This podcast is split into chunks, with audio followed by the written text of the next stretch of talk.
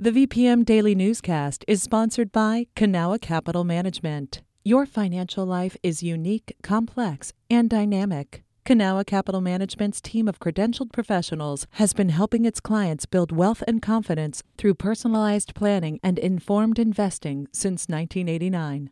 Learn more at cancap.com. That's K A N C A P.com.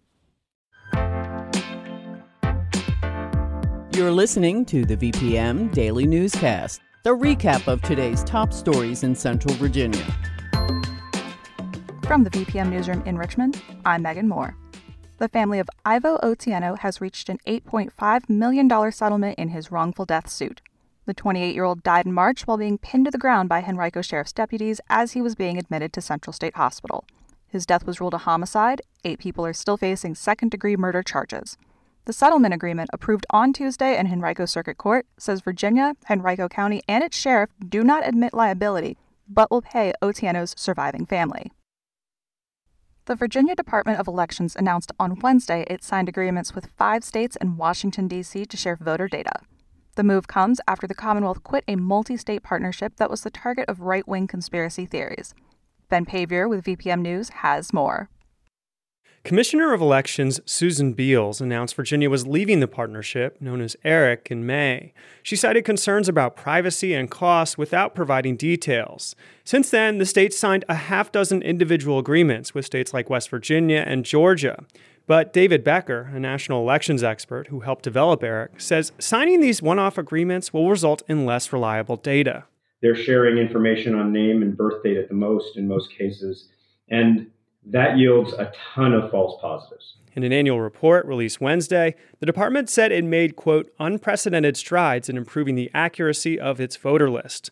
It's removed almost 235,000 people from voter rolls over the last year, roughly three times the number compared to the year before. Ben Paviour, VPM News. Virginia Commonwealth University cannot be held liable for alleged age discrimination, a Richmond appeals court ruled on Tuesday.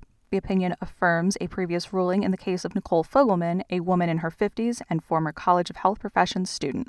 Fogelman says an instructor forced her withdrawal after a plagiarism accusation. Those actions, she says, were due to her age and therefore violated the Virginia Human Rights Act. A Richmond Circuit Court judge threw out the case last year, citing the state's sovereign immunity doctrine. Amazon is hiring 9,000 new employees in Virginia this holiday season. WMRA's Randy B. Reports. Amazon announced in a press release on Tuesday that it is currently hiring 250,000 people across the country for picking, sorting, and shipping roles as the company gears up for the holiday shopping season. The jobs include full-time, part-time, and seasonal positions paying between 17 and 28 bucks an hour. 9,000 of the positions are in Virginia, with facilities in Richmond looking to hire about 3,000, Hampton Roads 2,500, and Fishersville 500.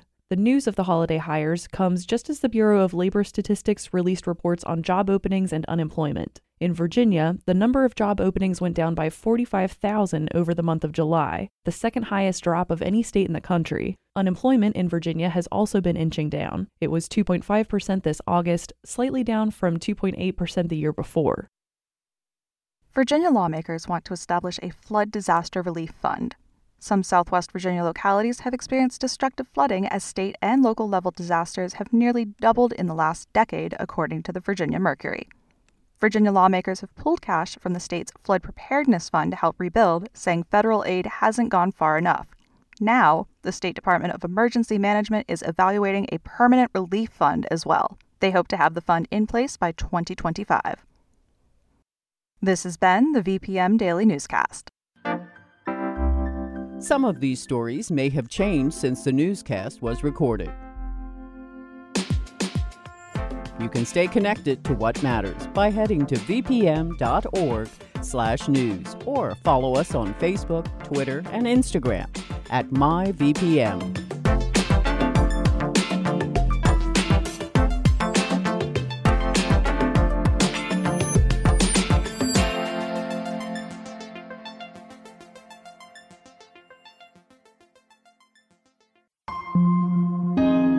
VPM. Hi, it's Terry Gross, the host of Fresh Air. We bring you in depth, long form interviews with actors, directors, musicians, authors, journalists, and more. Listen to our Peabody Award winning Fresh Air podcast from WHYY and NPR.